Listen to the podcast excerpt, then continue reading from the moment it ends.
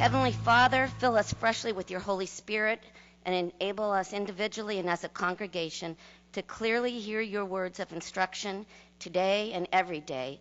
Increase your ministry in us. Amen. All right, so first I want to say thank you to Pastor John. I really appreciate the opportunity to be up here. But before I can go into any sermon, I've got to say what a great job all these ladies did doing all this hard work putting all these quilts together. Months and months they meet every single wednesday and they work really hard. And then were a lot of women put together all of this um, decorations and it's so beautiful.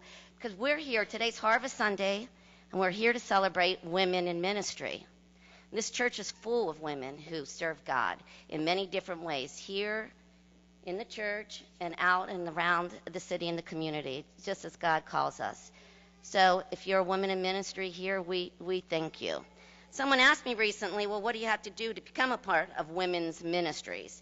And I said, if you're a woman and you're, then you're already a part of women's ministries. Because no matter what kind of work you do, we're celebrating you. Um,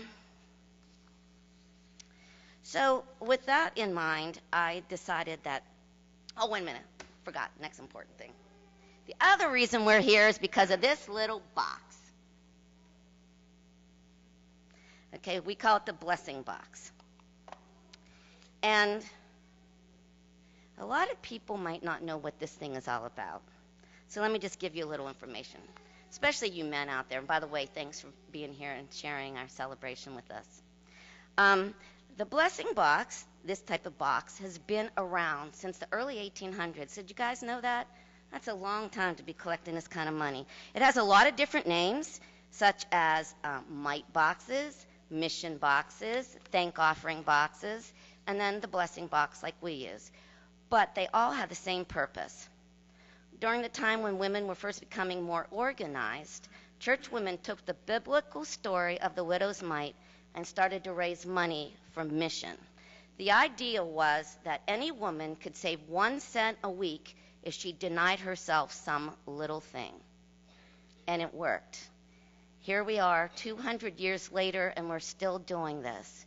And over these 200 years, millions and millions of dollars have been saved by people giving a little bit, filling these boxes, combining them with other boxes in the church, mixing them up, and using them out there somewhere in mission.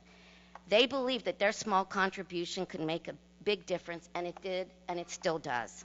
So here at St. Paul, each woman in our each woman in our congregation is offered the opportunity to take one of these little boxes home each year on Harvest Sunday.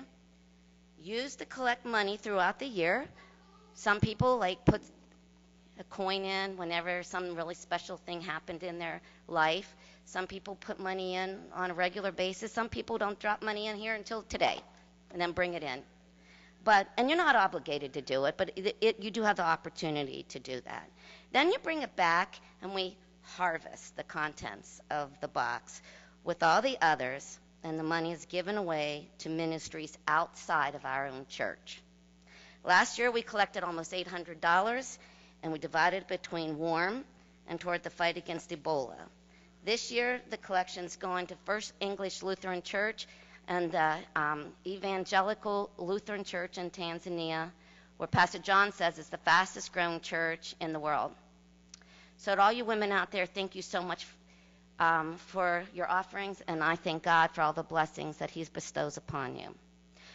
So, when Pastor, when I asked Pastor if I could preach a sermon, he said, "Sure.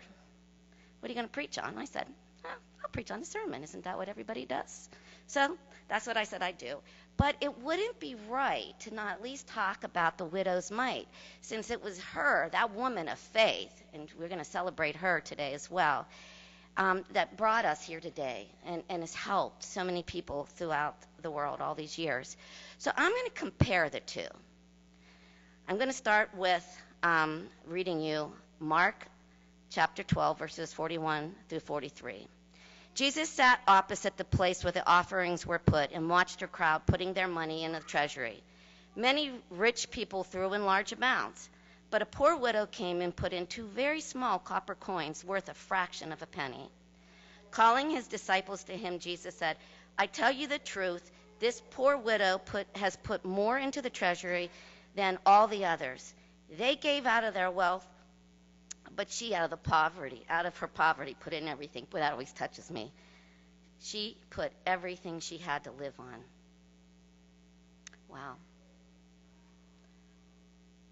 That's amazing, isn't it?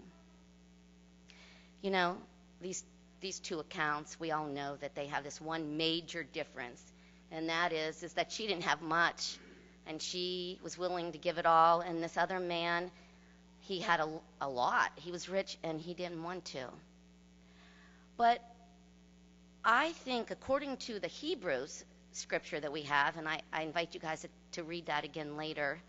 Um, it says in Hebrews, it says, Hebrews reminds us that the Word of God is live and, and active, penetrating, as it judges the thoughts and attitudes of our hearts. And with that, I'm going to use the uh, idea that even though Jesus is talking ter- in terms of money, in both cases, the real lesson is about the attitude of their hearts. The attitude of their hearts. So, why do you think that woman was willing to give all of her money away? I mean, if it were me, I would be totally freaked out.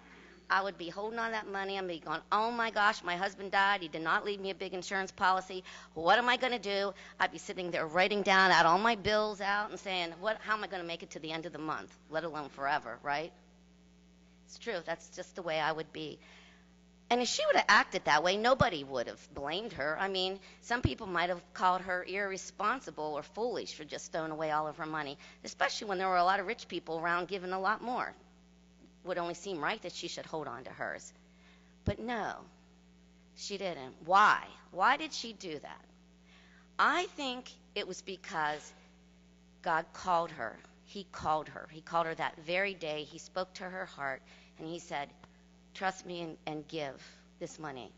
Little did she know what he was going to do with it later. And she trusted God so much that she did it.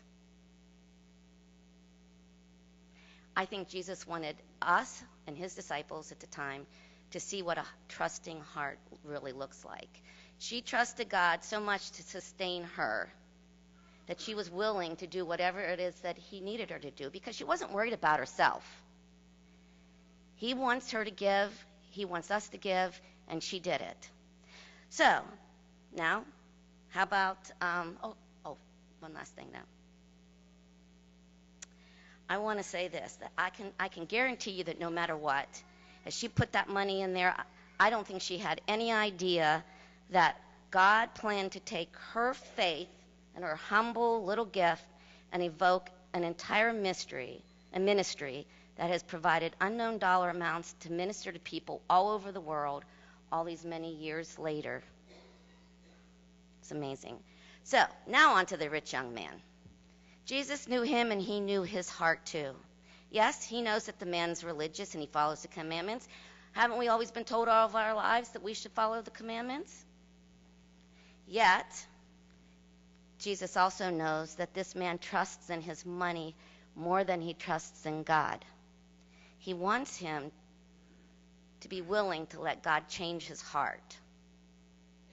He wants us to be willing to let God change our hearts. He knows our hearts. He knows everything about us.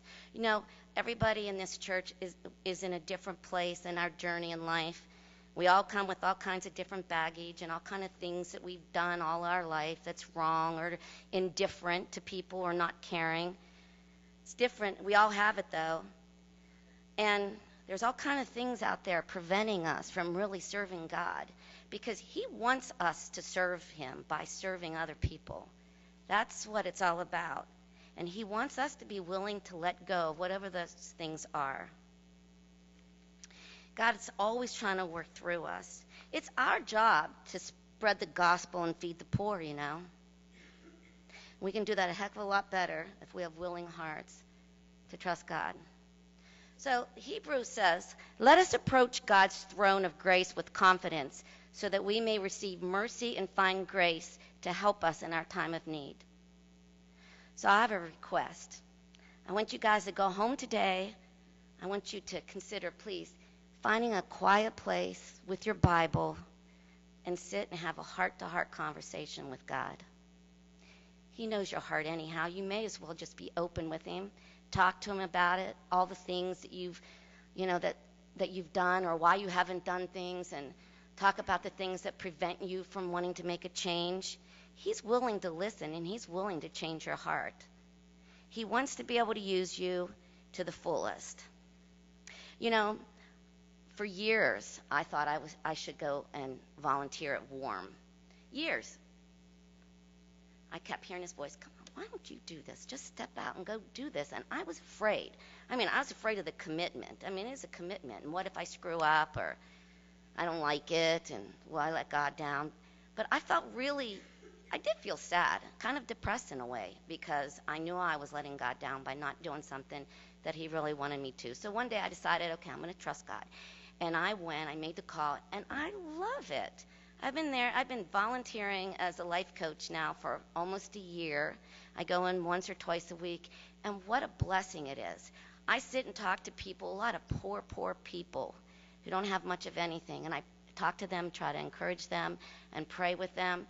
And they bless me right back frequently, and they pray with me. I leave that place feel, feeling so fulfilled and so full of joy because that's how we feel when we're serving God and we're doing the things that He wants us to do. I really cheated myself out of a lot of blessings for a lot of years because I could have been feeling that all this time. So please, please be willing to go home and talk to God. Be willing to serve because that's what we're supposed to do. God has a lot of grace, and we're fortunate. He loves us.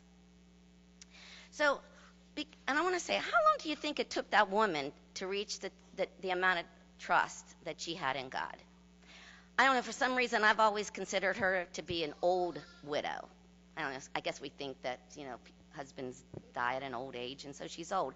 So if that were the case, she may actually only be 20, but if that were the case, she had a long life, a long time to learn how to trust God. Nothing happens overnight. We don't change overnight. We don't wake up one morning and say, oh, I think I'll just do this. It takes a lifetime of training. And that's what we hear all that's what we're all here about. We're together training, learning, reading the Bible, encouraging one another. And so that's what I want to do. I want to encourage you to let God use you according to his will. Let me end with this. Oh, no, one other thing. Sorry. You're going, oh, please end. No. I don't, we don't know what happened to that young, that young rich man either, right? But I can say this that at any time in his life, he came back to the Lord and said, Please give me another chance. I'm willing. God would, Jesus would have received him right back. He would have. Because he loves us. He loves him and he loves us. So now let me end with this. I heard a pastor once say, God loves us just the way we are, but he loves us too much to let us stay that way. Let's pray. Heavenly Father, thank you for loving us. We love you too. Change never comes easily, and when it comes to changing long established practices, sometimes we don't even know where to start. But you know our hearts and what's best for each of us. Establish in us the attitude of willingness to trust you completely. Enable us to serve you freely, that we might be generous in giving of ourselves, our time, and our possessions to your glory. In Jesus' name, amen.